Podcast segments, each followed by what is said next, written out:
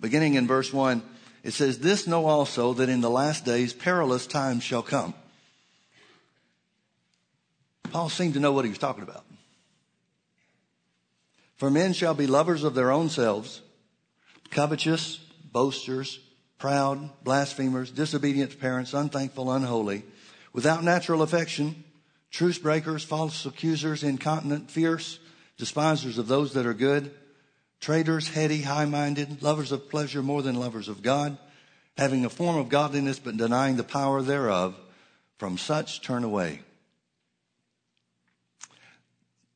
If we could summarize some of the things that Paul has identified, and of course it doesn't, uh, each one would, each description, each word that he uses to describe people in the last days would be worthy of a study. But if we summarize what he's saying, there are several things about this that jump out at me. Paul is saying that in the last days, men shall be self centered, intolerant, and loud. Now, that's not a new trick of the devil. He's always done that. The devil has always tried to shout down the truth. If he can get louder than the truth, then he can keep people from hearing the truth. But these verses mean more to me now than it did even five years ago. Who in the world, just five years ago, would have predicted the state of affairs today. I certainly didn't consider it. I mean, I knew what the word said. I knew things would get worse and worse and iniquity would grow more and more. And the devil takes his final shots, hardest, uh, his hardest work is done in the last days, the Bible says. But notice how fast things are changing. There's got to be a reason for that, folks. now, I have a confession to make. I am a life of God supremacist.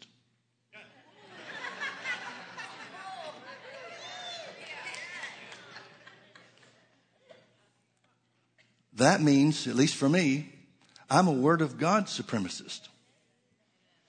Now, what that means is my skin color doesn't matter and neither does yours.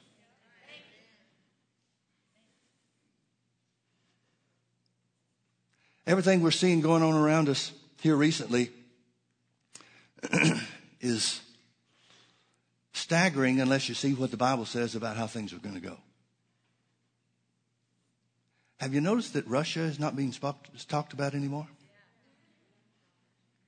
Now it's about Confederate statues or statues of Confederate generals and so forth. Folks, there's something that's really serious that's going on, and it has nothing to do with race. It has nothing to do with intolerance. It has everything to do with revolution. Now I want you to look with me to some scriptures. First of all, let's look to Acts chapter 17. The Bible has a lot to say about this stuff.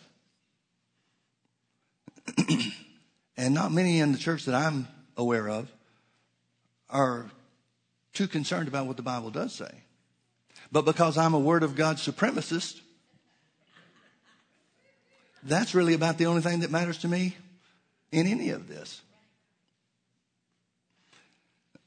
Paul is preaching on Mars Hill. We won't read the whole thing, but he makes reference to the fact that they had a, uh, an altar there on Areopagus that was had an inscription to the unknown God. Well, he tells them who the unknown God is. He tells them about the creator of the universe. And Paul says, as a part of his speech or ministry, in verse 26, Acts 17, 26, he says, And God is made of one blood all nations. This word nations is, is ethnos, it means races. God made of all races of men, one blood, all races of men to dwell on all the face of the earth and has determined the times before appointed and the bounds of their habitation. Now, there's two ways that you can look at this, and I think both of them are exactly right. We know that every race came from a single head which was Adam and Eve. Everybody is descended from Adam and Eve if the Bible is true, and of course it is. So, what's the difference in races? If not just skin color. God made of one blood. Everybody's a descendant of Adam and Eve. So we're all part of the human race. But there's another way to look at this too, and that is God restored through the shed blood of Jesus and the sacrifice of Jesus on the cross. God re- reinstated the fact that all nations, all races are of one blood in Christ. Now, that doesn't mean we're of one blood with those that are unsaved, but we've got a mandate of what to do for those that are unsaved, and that is to teach them the truth and tell them about Jesus. Because through the sacrifice of Jesus, the shedding of his blood, he has brought everybody back and restored us to our original position of authority in his name. Now, I want you to turn with me over to Acts chapter 10.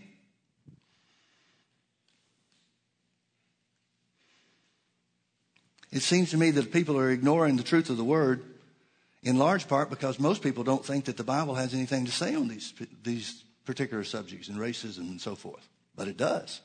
It's got a lot to say. You remember in Acts chapter 10, we won't talk about the whole thing. Peter has a vision and he sees a, a giant sheet let down from the heavens by the four corners.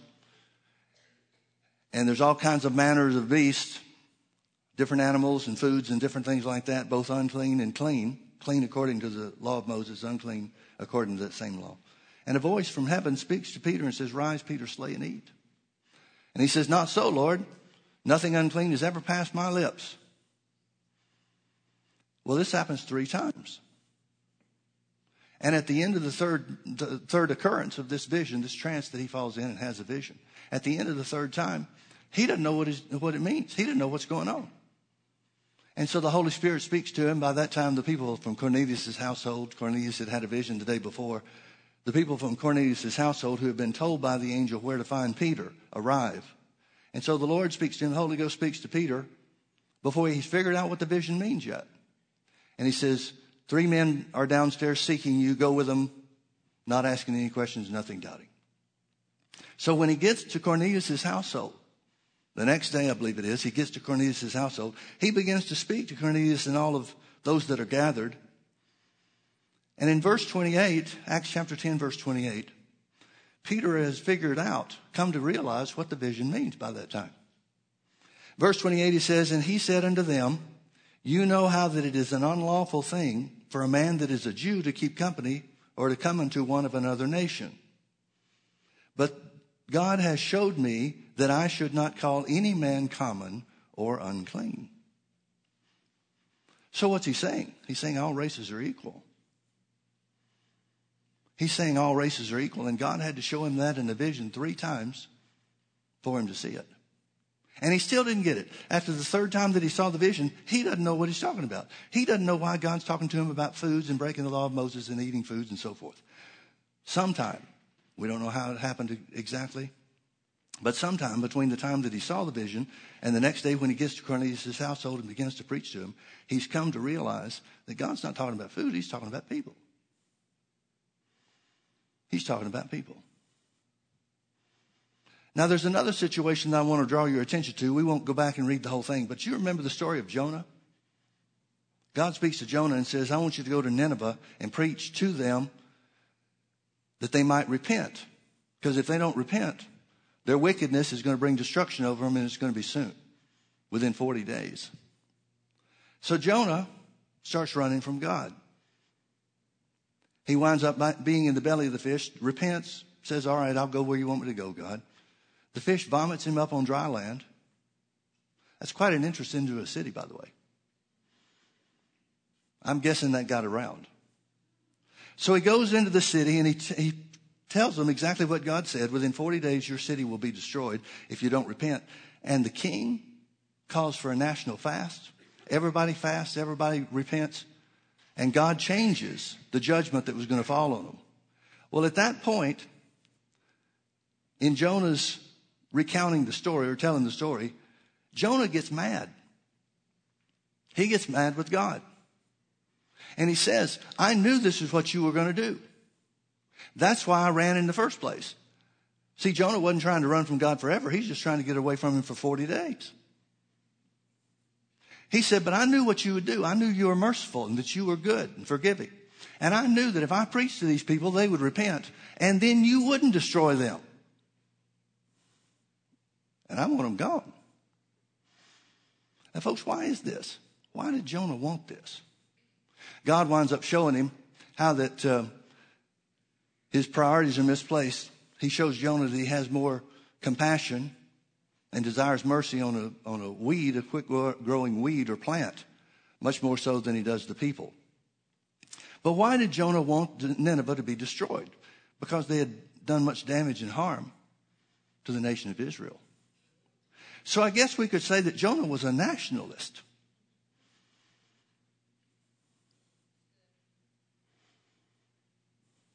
Are you out there? He wanted to make Israel great again.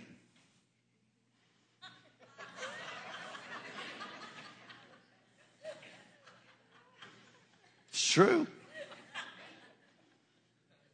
And folks, you remember so many times in Jesus' ministry, people would come to him. Many times it was disciples asking the same question again and again. They would ask, Are you going to restore the nation of Israel now? We believe you're the one sent from God, Jesus. We believe you're the Messiah. Are you going to make Israel great again? And Jesus every time directed them to what really mattered, and that was what's on the inside. Do you remember when Jesus stood before Pilate? Pilate questioned him. The whole uh, attack that, or accusation that the Jews, the religious leaders, made against Jesus was that he claimed to be the king of the Jews. Well, anybody that claimed to be king or serve a king or, or uh, pledge allegiance to a king other than Caesar had to be put to death. Caesar wouldn't tolerate that. So Pilate asked him. He said, Are you a king? And Jesus said, Well, you say I am. He wouldn't say it himself. But finally, in his conversation with Pilate, Jesus said this. He said, If my kingdom were of this world, then my followers would fight.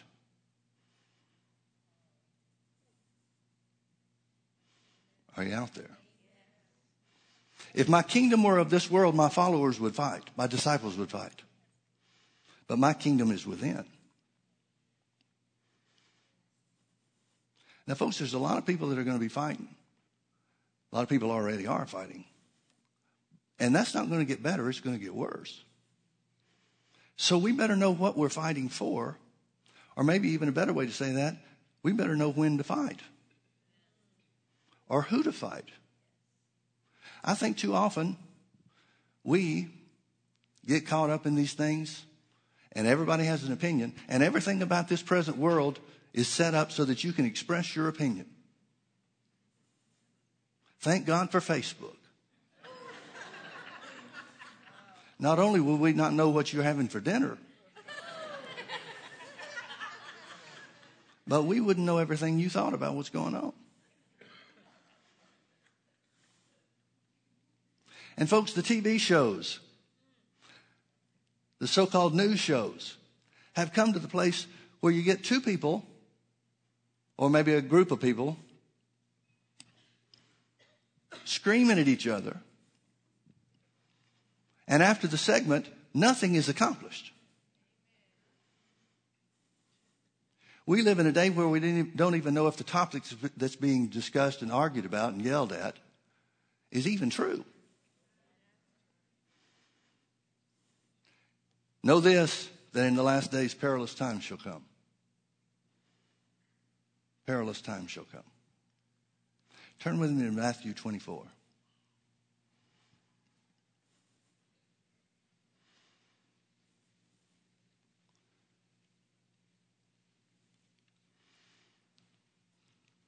Beginning in verse 1 And Jesus went out and departed from the temple, and his disciples came to him for to show him the buildings of the temple.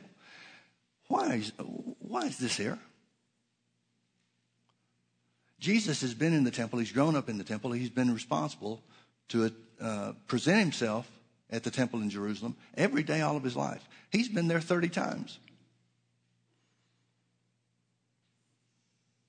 Why are the disciples trying to show him the temple? It's not like Jesus is an out of towner, never having been there and needs a guide. They're trying to show him the temple. What does this mean? It's got to mean that they're trying to show him what they think is a representation of God.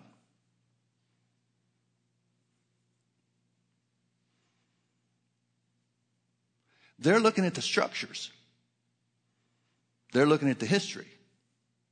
They're looking at what an ungodly king, Herod, regional governor, I guess we could call him, has provided for the express purpose of pacifying them. Well, for them, it worked. It got their eye off the ball. It got them to fail to recognize who the real enemy is. The temple, Herod's temple, was a payoff. It was the use of money to try to distract the people from what God said was important.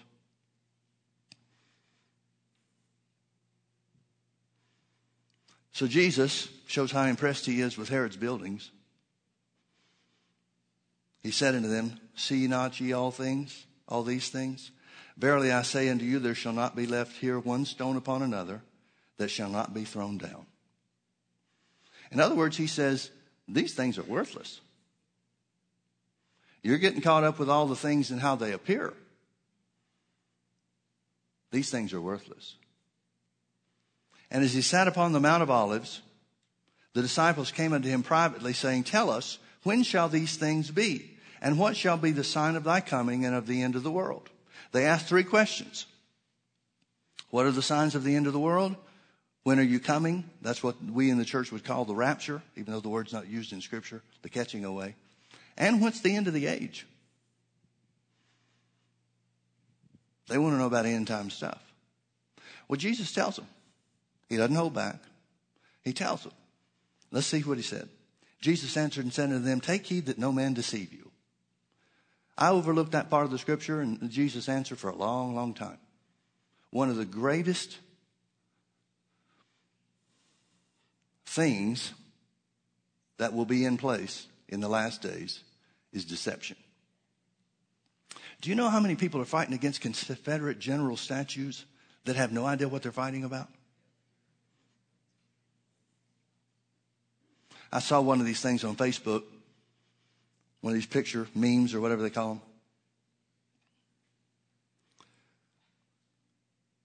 That said something about these statues that were built by Democrats who now don't want to remember their history of the Ku Klux Klan, racial bigotry, and all that kind of stuff. They want to tear down the statues because it's Trump's fault. The Democrats built them, but it's Trump's fault. So you got people on the left that are fighting, you got people on the right that are fighting. And neither side realizes that they're fighting because the devil is prompting them to.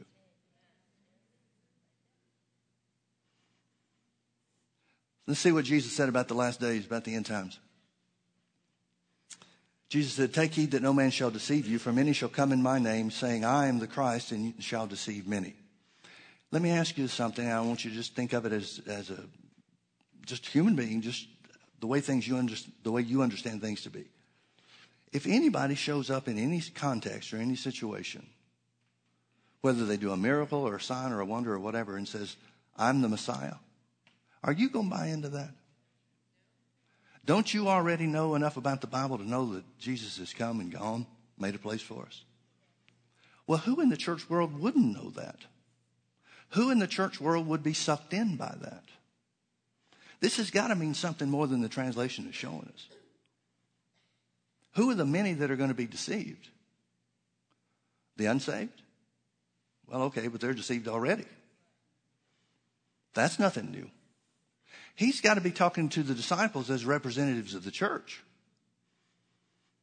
So, what's going to deceive the church by what Jesus describes as some saying, I'm the Christ?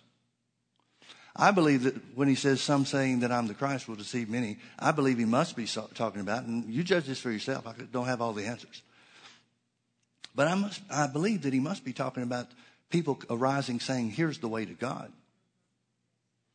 Because that's what Christ is. Christ is the Messiah, the way to God.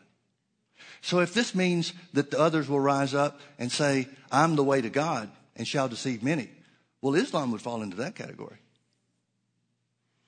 Buddhism would fall into that category. Hinduism falls into that category. Now that makes sense to me. I don't know if it does to you, and I, again, I don't say that I've got all the answers. But that's the only part of this that makes sense, and Jesus had to be telling us the truth. So what's he saying? Well, he could be saying that the world would be in just the same shape and situation as we know of it in our present day. You've got Islamic terrorists bombing anything and everything they can get their hands on or get close to. Declaring it as them. Shouting Allahu Akbar. And the American news media says, well, we don't know why, what's behind this. It's probably Trump. but we haven't made a, we haven't found a way to tie that in together yet.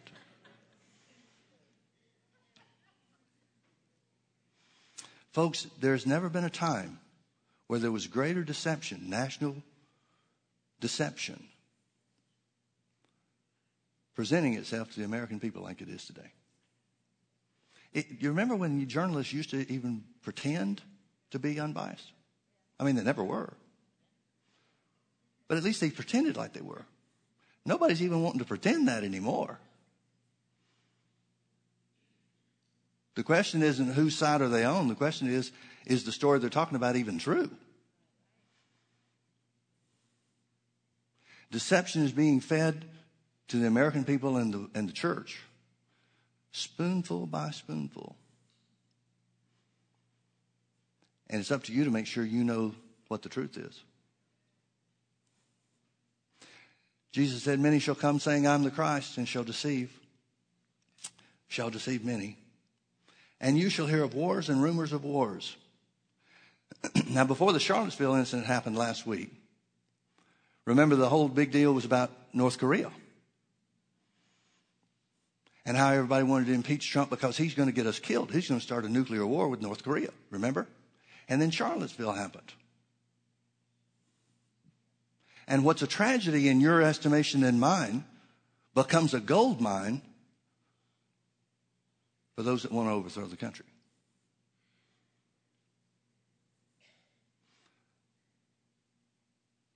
Who was it that said early in the Obama administration, never let a good crisis go to waste? Yeah, I know. I just didn't want to say.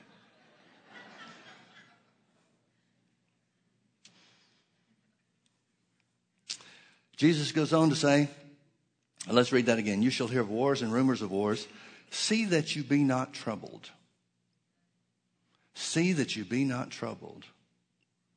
The word trouble is to be frightened. He says, don't be frightened.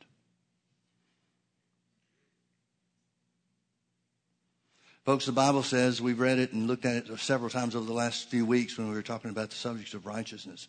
God said, I'll never leave you nor forsake you. He said, I'll uphold you with the right hand of my righteousness. He said, No weapon formed against you shall prosper.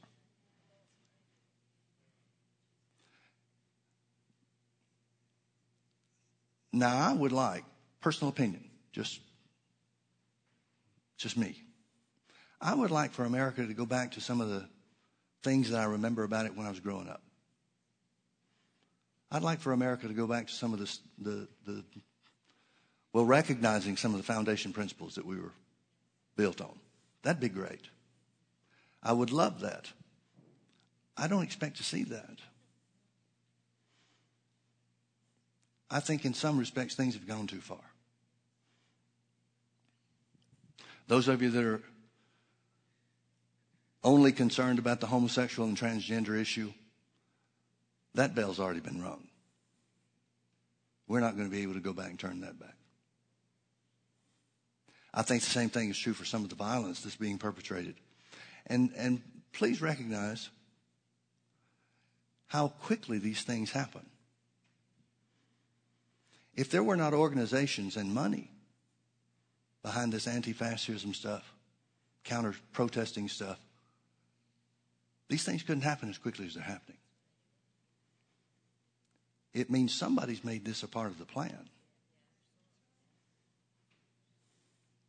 I'm sure we could identify some of the players and some of the organizations involved. But the point is, it's going according to somebody's plan.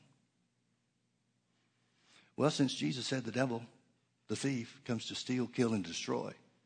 It's got to be him that's behind it.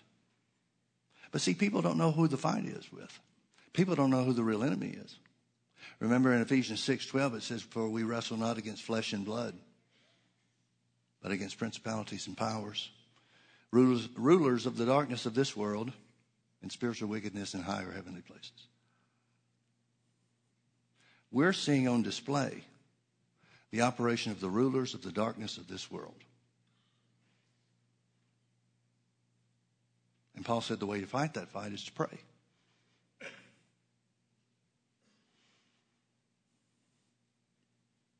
Now, I know most people don't feel like they have the time to pray like they should. But I want to challenge you. Give up one hour on Facebook every day. If the church would do that, do you know how million, many millions of hours of prayer we'd have going on?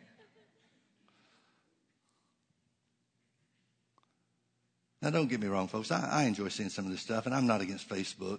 Although you need to realize Facebook and Instagram and Twitter and Google and all this other kind of stuff that's uh, a part of this present day world of information, which is code for lies. I enjoy seeing a lot of that kind of stuff. I might even be guilty of going to the fair and posting a picture of my bacon wrapped bacon.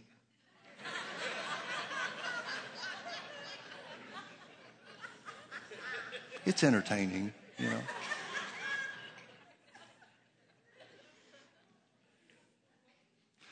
But for me, it still comes down to truth. And the Word of God is the only truth there is. Jesus hadn't finished talking.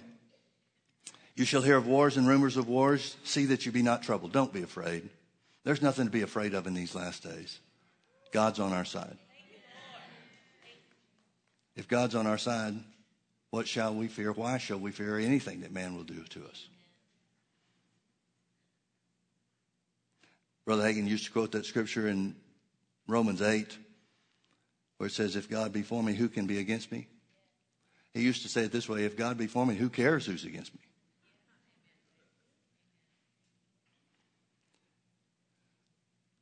You shall hear of wars and rumors of wars. See that you be not troubled, for all these things must come yet must come to pass but the end is not yet. I want you to notice it must come to pass. There's a lot of things that our prayers are not going to change, and we need to realize that. We need to learn to pray effectively, not pray according to the way we want it to be. Now, that's a, I think that's an important point, especially in the day that we live in, because as I said before, there's a lot of things about the way America was when I was growing up. I'd like to see it go back to that. Well, it'd be real easy for me to pray that it would go back to that. But according to this, I'd be praying ineffectively. I don't know everything about how things are going to go. I know some things about how things are going to go, just like all of us that can read the Word do. But we're going to have to trust the Holy Ghost to give us help to pray for what we don't know to pray. I believe one of the great benefits, especially in the day that we live in, one of the great benefits of speaking in other tongues is that it precludes selfish praying. You can't pray in the Holy Ghost and pray selfishly because you're letting Him give you direction on what to pray, even if you don't know what it is. You have to pray. Every unction that the Holy Ghost gives you to pray is according to the will of God. So I think the church ought to major on praying in tongues in these last days. Be not troubled, for all these things must come to pass, but the end is not yet. He's going to start telling them about signs of his coming, signs of the end. He says, For nation shall rise against nation. This word nation is the word ethnos. It literally means for race shall rise against race. Race shall rise against race. Well, we certainly see that happening today. And kingdom against kingdom. Now, the word kingdom is the word royalty. In Jesus' day, countries were governed, countries or kingdoms were governed by kings, individuals. But that's not how it works in our day. Not in our country, at least. These royalties could just as easily mean political parties as kings.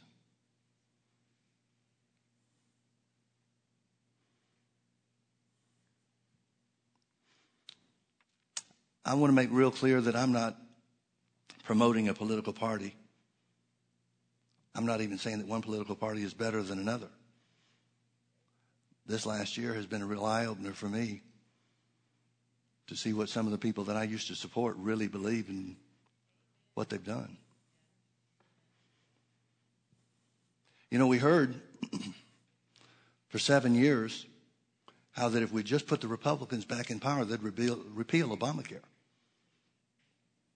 Well, we found out that was a lie. There's been betrayal. For me, a greater betrayal by those that claim to be conservatives, or at least Republicans, than the left. I know what the left's going to do.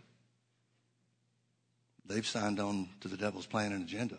I'm not surprised by anything they do, but I sure have been surprised by some of the Republicans. Some of the ones that told me that if we just gave them the power, they'd roll the clock back. Now, this is not a, an essay or um, railing against Obamacare. I don't know whether you're for it or against it. One thing I do know history tells us that one of the main components of revolutions that have taken place in the world in modern times have been to gain control of people's health care. So it's a tool the devil has used in every country that there's been any kind of takeover, military or otherwise. I see it as just part of the devil's plan to control people. And I don't want the devil to have anything in place to control people. But we sure found out that some people weren't who they said they were. So he said, Race shall rise against race, kingdom against kingdom, and there shall be famines and pestilences and earthquakes in divers places. All these are the beginning of sorrows. Let me read something to you about famines.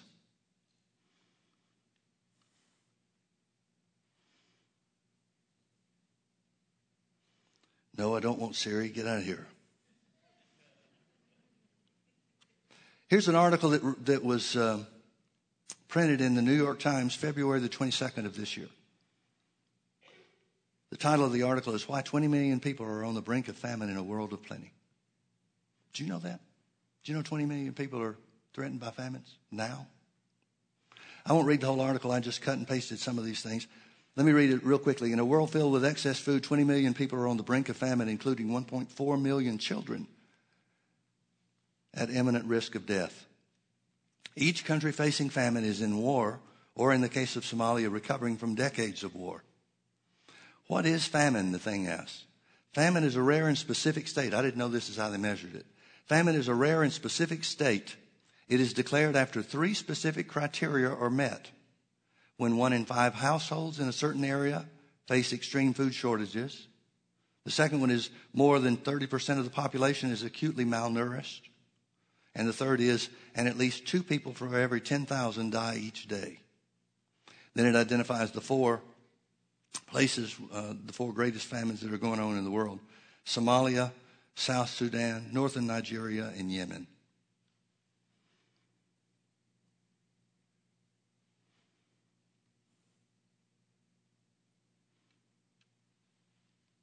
So Jesus said there would be famines. What qualifies famines to be enough to count as end time signs? I mean, 20 million people are at the edge of famine now. That doesn't affect us. We don't even see, see it on the news or hear much about it or that kind of stuff, except the commercials that show you the, the kids, the starving kids, and want you to help them do good in that area. Some of the organizations are doing a great job, from what I understand, some of them not so much. But that's about all we ever see. And those are primarily relegated to late night TV commercials. But Jesus said that famines would be a part of the end time signs. He said plagues would be part of the end time signs. Let me read something to you about the history of plagues. There are four major plagues, or the four biggest plagues were the Black Death from 1347 to 1351 in the 14th century. This plague took between 75 and 200 million people. That's how many people died as a result of this plague. In 1918, the Spanish flu killed 50 million people in six months.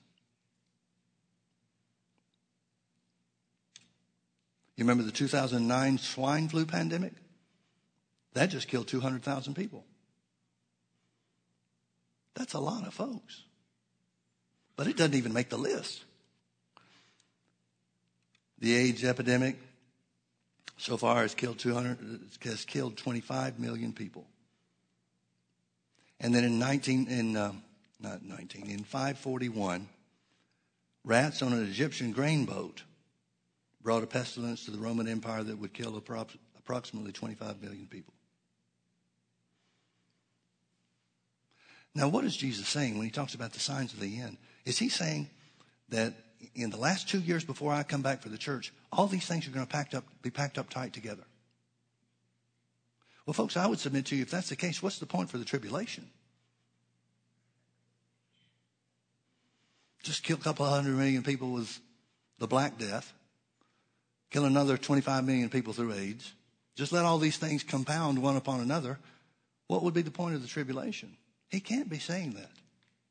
He cannot be saying the closer and closer we get to the end, the more and more these things will be prevalent. He can't be saying that. If that were the case, as I said, all these things would be stacked up one on top of another in a short period of time, so that when the tribulation began, people would just say, ho hum, here we go again. That's not the description that the Bible makes of, of the tribulation period.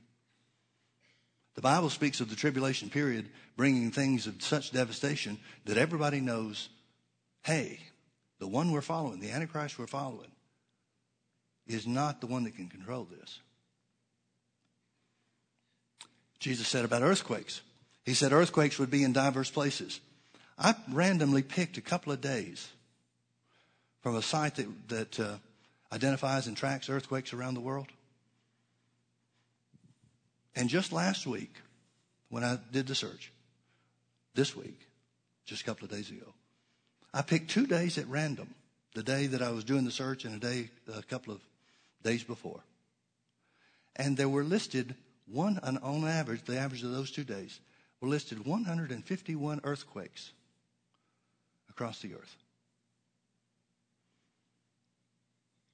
That means 151 different places that experienced an earthquake. I wonder if that qualifies for what Jesus is talking about. Nation shall rise against nation, kingdom against kingdom. There shall be famines, pestilences, and earthquakes in divers places. I'm reminded of the scripture where Paul said, The whole earth is groaning and travailing, seizing upon itself, one translation says, waiting for the manifestation of the sons of God. The earth is looking forward to Jesus' return too. Again, verse 7 For nation shall rise against nation, and kingdom against kingdom, and there shall be famines and pestilences and earthquakes in divers places.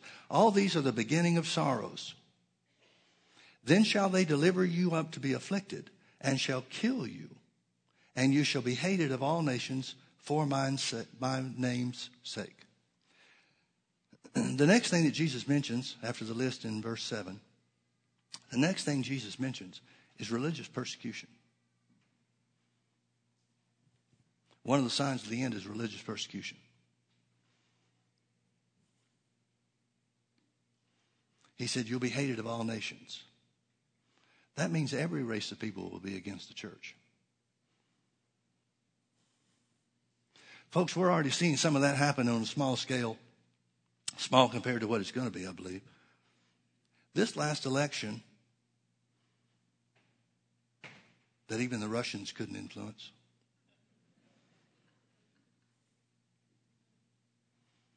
Is the first time that I'm aware of losing people in the church over who won or lost.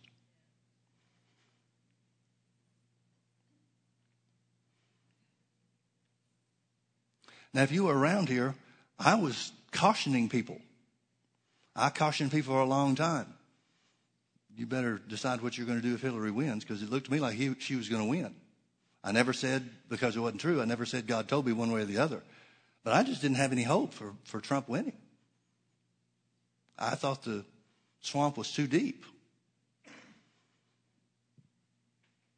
And so I was completely surprised. I expressed my surprise. I told you. Here's why I was saying what I said, and boy, am I glad I was wrong. I guess that proves I'm not a prophet. Never claimed to be one. Don't really want to be one, to be honest with you. But it's the first time I can remember ever losing anybody over politics. Now I realize I'm outspoken, at least compared to other pastors, I must be outspoken.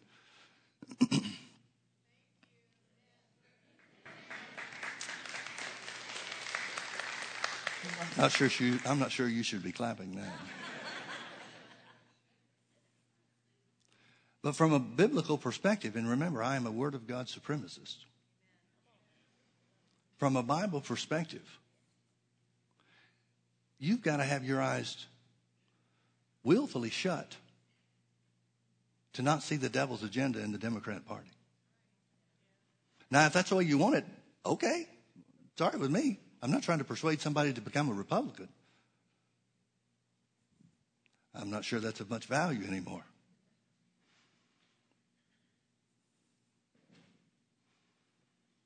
But I don't remember ever losing anybody in church over politics. in 31 years until this year. Now, folks, I've had people leave us for a number of other reasons. 99.9% of them being me.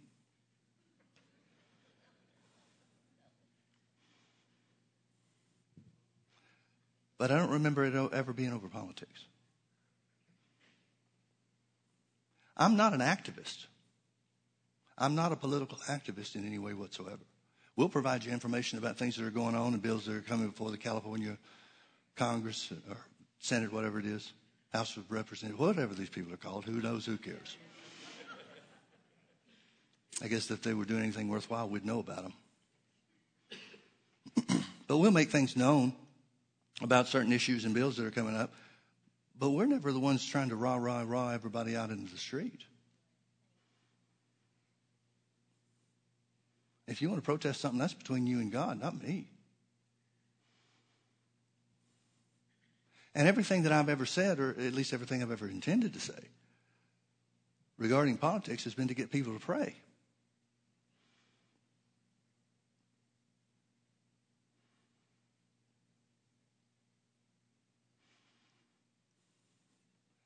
But I'm seeing more and more, and a lot of it is on social media.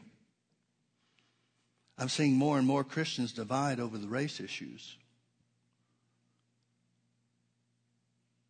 rather than keep the Word of God first and foremost as our guide. I think that's a dangerous precedent for the church because we lose sight of who the enemy really is. Well, let me finish this. I'm taking too long on this. Let me finish this. They shall deliver you up to be afflicted and shall kill you, and you shall be hated of all nations races for my name's sake. And then, get this verse 10 and then shall many be offended. Folks, this is the offended generation. And then shall many be offended and shall betray one another and shall hate one another. Again, he's talking about divisions. But look at what's going on around us. The thing that's driving most of the misinformation or outright lies in the mainstream media are things like these college campuses where these kids that are living on mom and daddy's dime are triggered because somebody tells them the truth. They can't stand to hear it. So they riot on the campuses, they vandalize property because they can't stand to hear somebody's opinion what they believe or why they believe it. Many shall be offended and shall betray one another. I think that's significant. Verse 11 And many false prophets shall rise and shall deceive many. Remember, Paul wrote to Timothy and said, um, People will depart from the faith, depart from sound doctrine, and having itching ears, looking for teachers to tell them what they want to hear. Now, he's talking about the church there, he's not talking about the world. That's all the more reason in my thinking that we need to stick with what the Bible says is true. Because when you get down to it, your opinion doesn't matter, and neither does mine. The only thing that matters is the truth.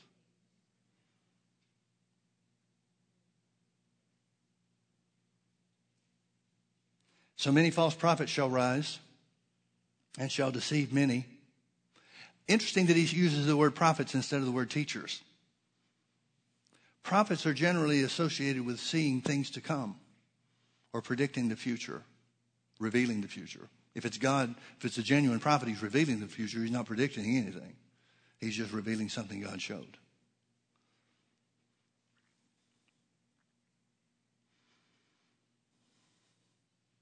I'm not sure if there's ever been a time in the history of our nation where people have been more concerned about the future than now.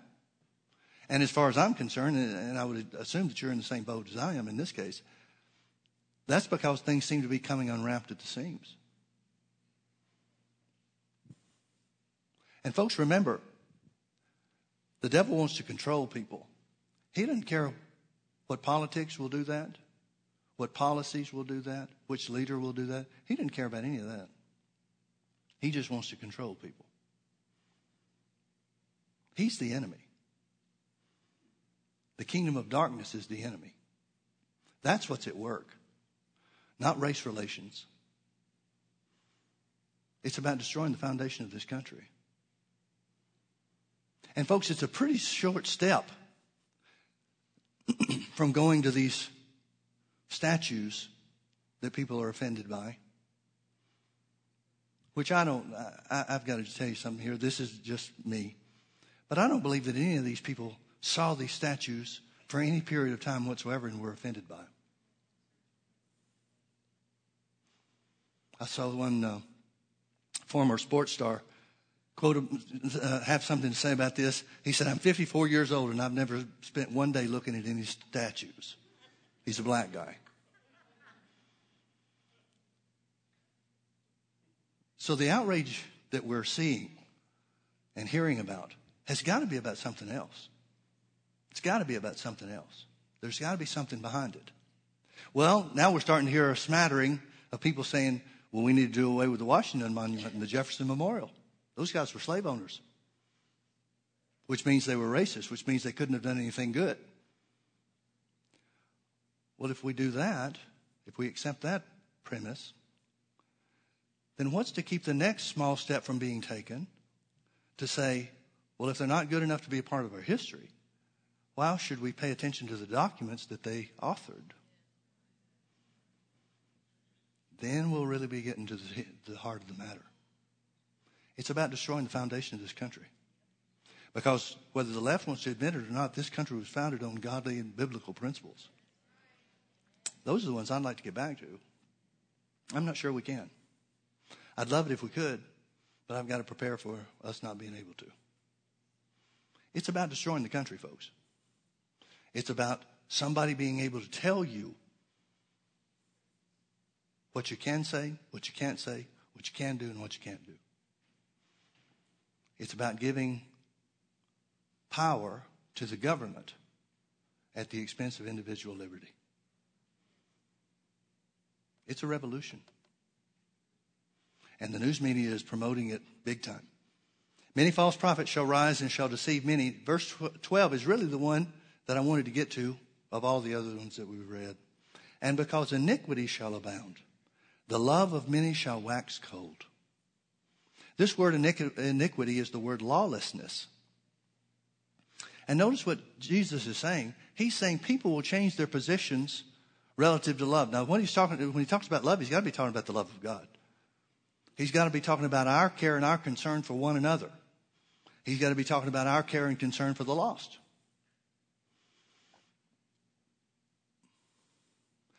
And he says these things will cause many the love of many to wax cold. In other words, to come to the place where Jonah was with, concerning Nineveh. He didn't want to preach to Nineveh because he didn't want them to repent and be saved. And notice what brings that about. The Bible identifies it as lawlessness.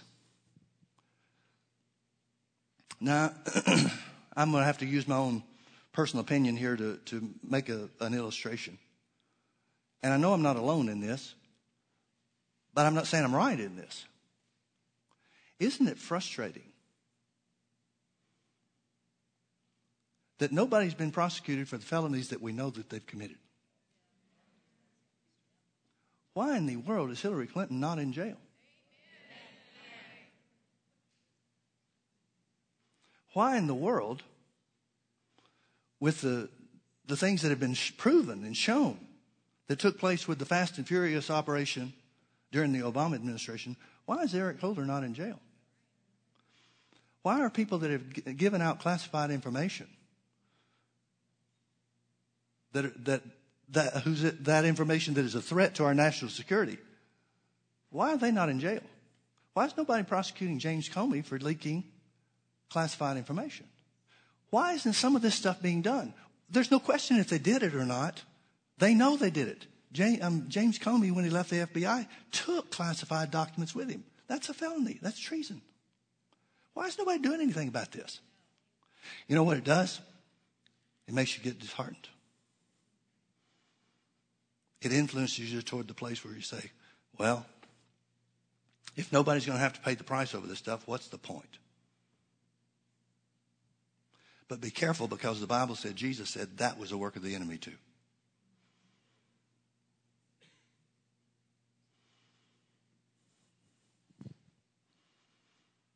Is any of this making any sense? Folks, the point is very simply this. We have a real enemy that's doing real things in this real world that we can only defeat or withstand through prayer.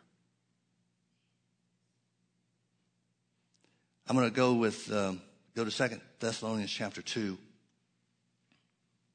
and read some things Paul said about the end. the record that we have in the book of Acts indicates to us that Paul spent less than three months in the city of Thessalonica. And the things that Paul says that he told them while he was there in those three months, just three months. Now think about that. You're starting a new church. Of all the things that you need to tell new converts about and get them established in the Word, tell them about Jesus and who they are in Christ and what Jesus did for us. Paul spent some time, seems to me a lot of time, talking to them about the return of Jesus.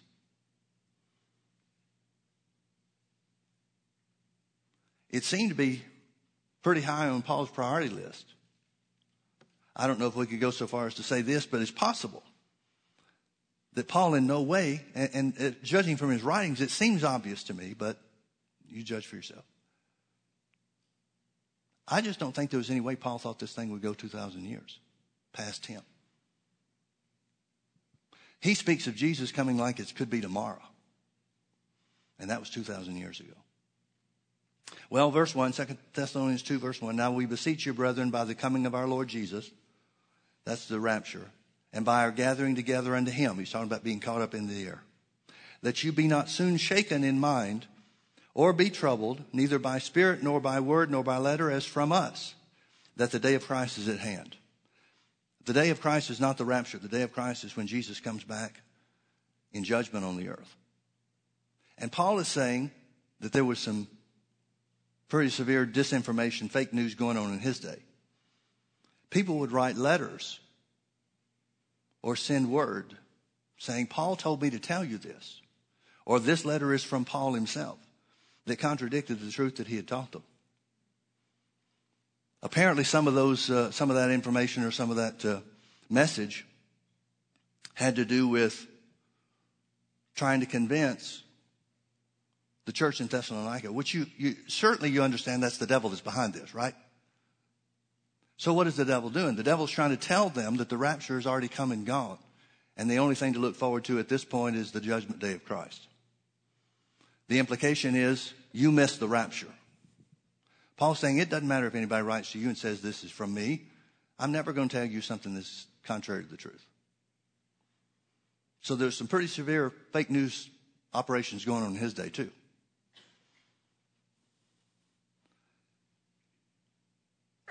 Verse 3 says, Let no man deceive you by any means, for that day shall not come That day meaning the day of Christ, the judgment day. Except there come a falling away first. And the man of sin be revealed and the son of perdition, talking about the Antichrist, who opposes and exalts himself above all that is called God or that is worshiped, so that he as God sitteth in the temple of God, showing himself that he is God. Remember you not that when I was yet with you, I told you these things? Nothing's changed. Truth I told you then still the truth today. And now you know what withholdeth, that he might be revealed in his time. For the mystery of iniquity does already work. Only he who now letteth or hindereth will hinder until he be taken out of the way. And then shall that wicked be revealed, whom the Lord shall consume with the spirit of his mouth and shall destroy with the brightness of his coming. Now, what Paul is saying is very simply this there's something, there's a force in, at work or present in the earth that's keeping the Antichrist from being revealed. What is that? Well, what is it that's going to be taken away? The church. When Jesus comes back for the church, then that which hinders the Antichrist from being revealed will be removed so that the Antichrist can show himself as the world leader that he will eventually become.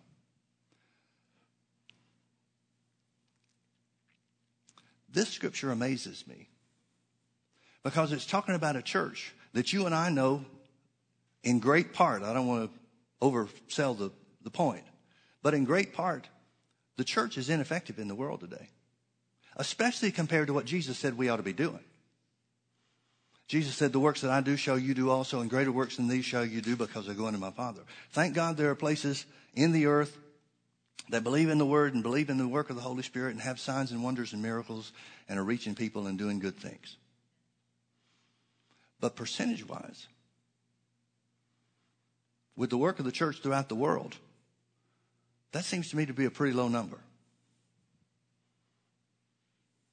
And yet, Paul is telling us by the Holy Ghost, we, the church, is what's holding back the Antichrist from being revealed.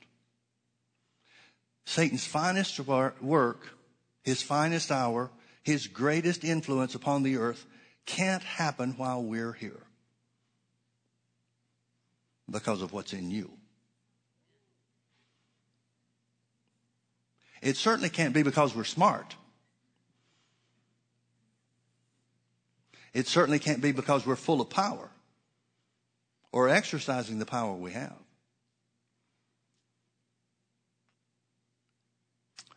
Well, then why is it that way?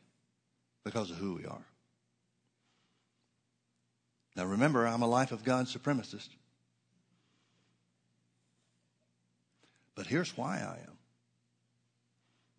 Because as ineffective as the church might be, in compared to what Jesus said we should be, as much infighting and opposition there is between church groups and denominations and charismatics versus denominationalists and so forth. With all the stuff that we've got going on, all the petty fighting within the body of Christ, we're still powerful enough to stop Satan's finest work. Our presence he didn't say because we're praying. He said because you're here. Our presence is enough to stop the devil's finest work.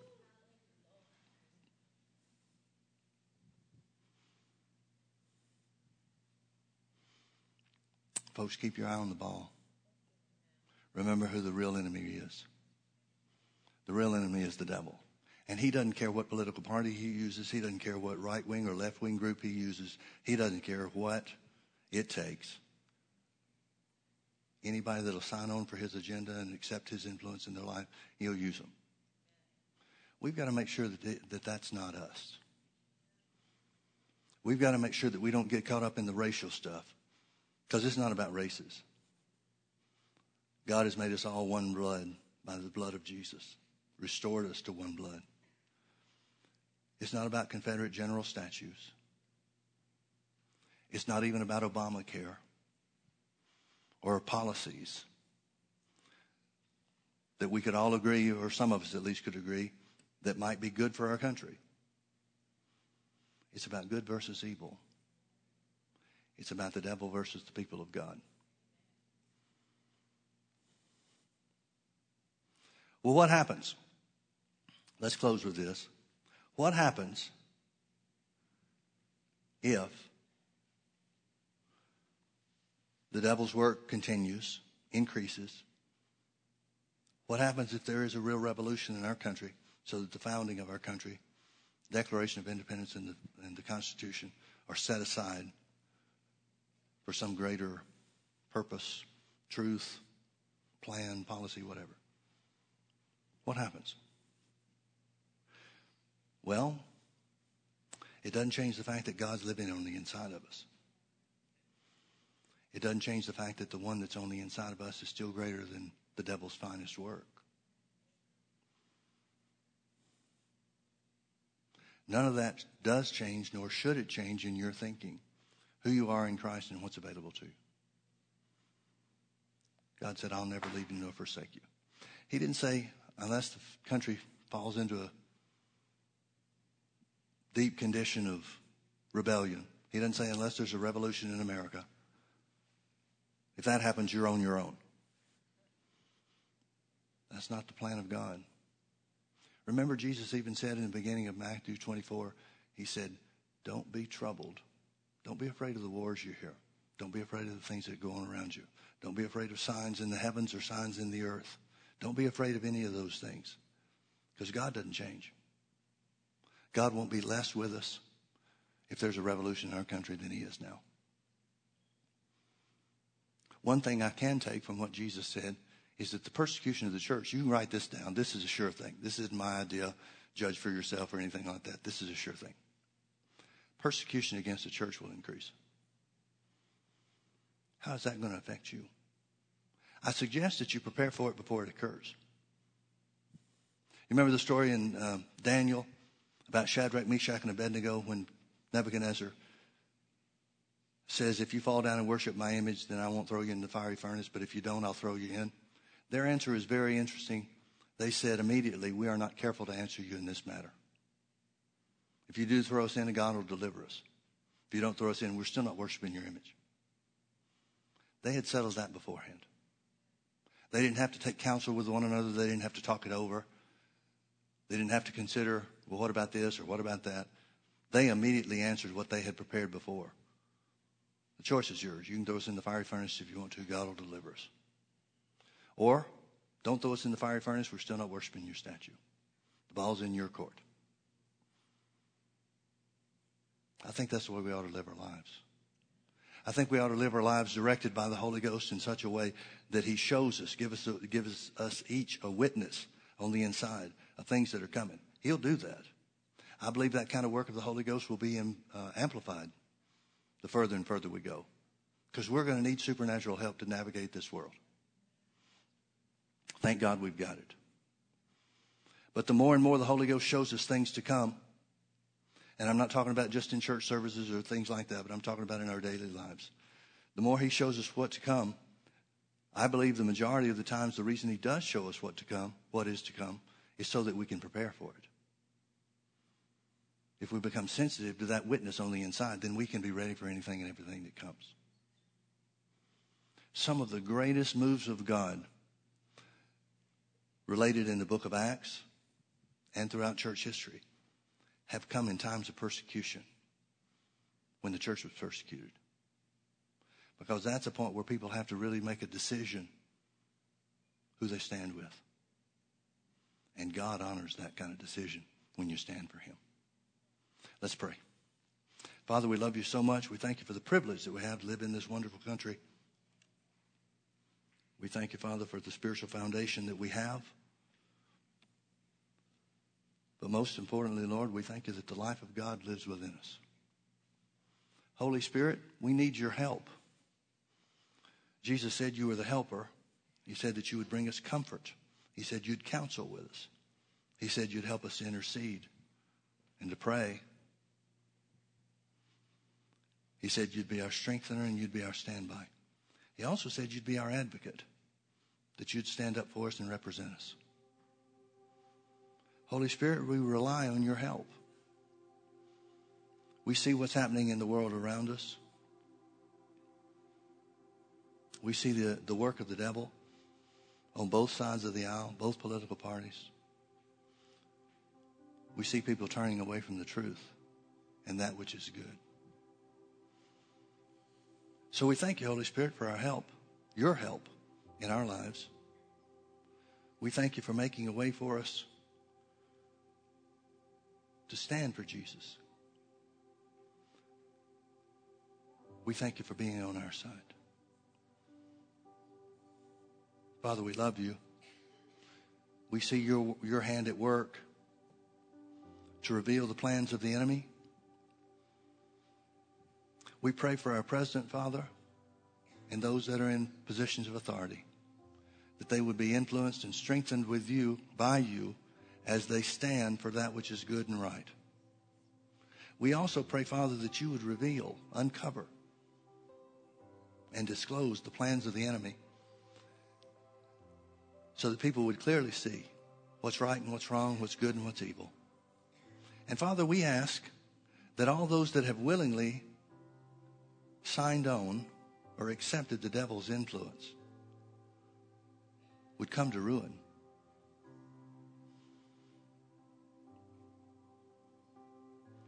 We ask you, Holy Spirit, to prompt us to pray, to prompt us to pray the perfect will of the Father. We thank you, Lord, that you chose us to live in these perilous times. We're honored that you've chosen us to live in these most difficult of days when the work of the enemy shall increase, but the work of God shall be seen even more clearly. Father, for us, it's just like it was when Moses stood before Pharaoh.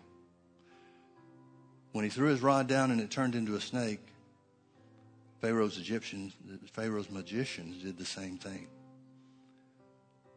But Moses' serpent swallowed theirs up.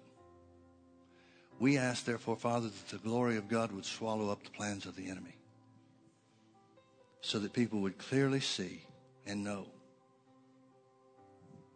the work of goodness through the sacrifice of Jesus as opposed to the devil's plan to kill and steal and destroy.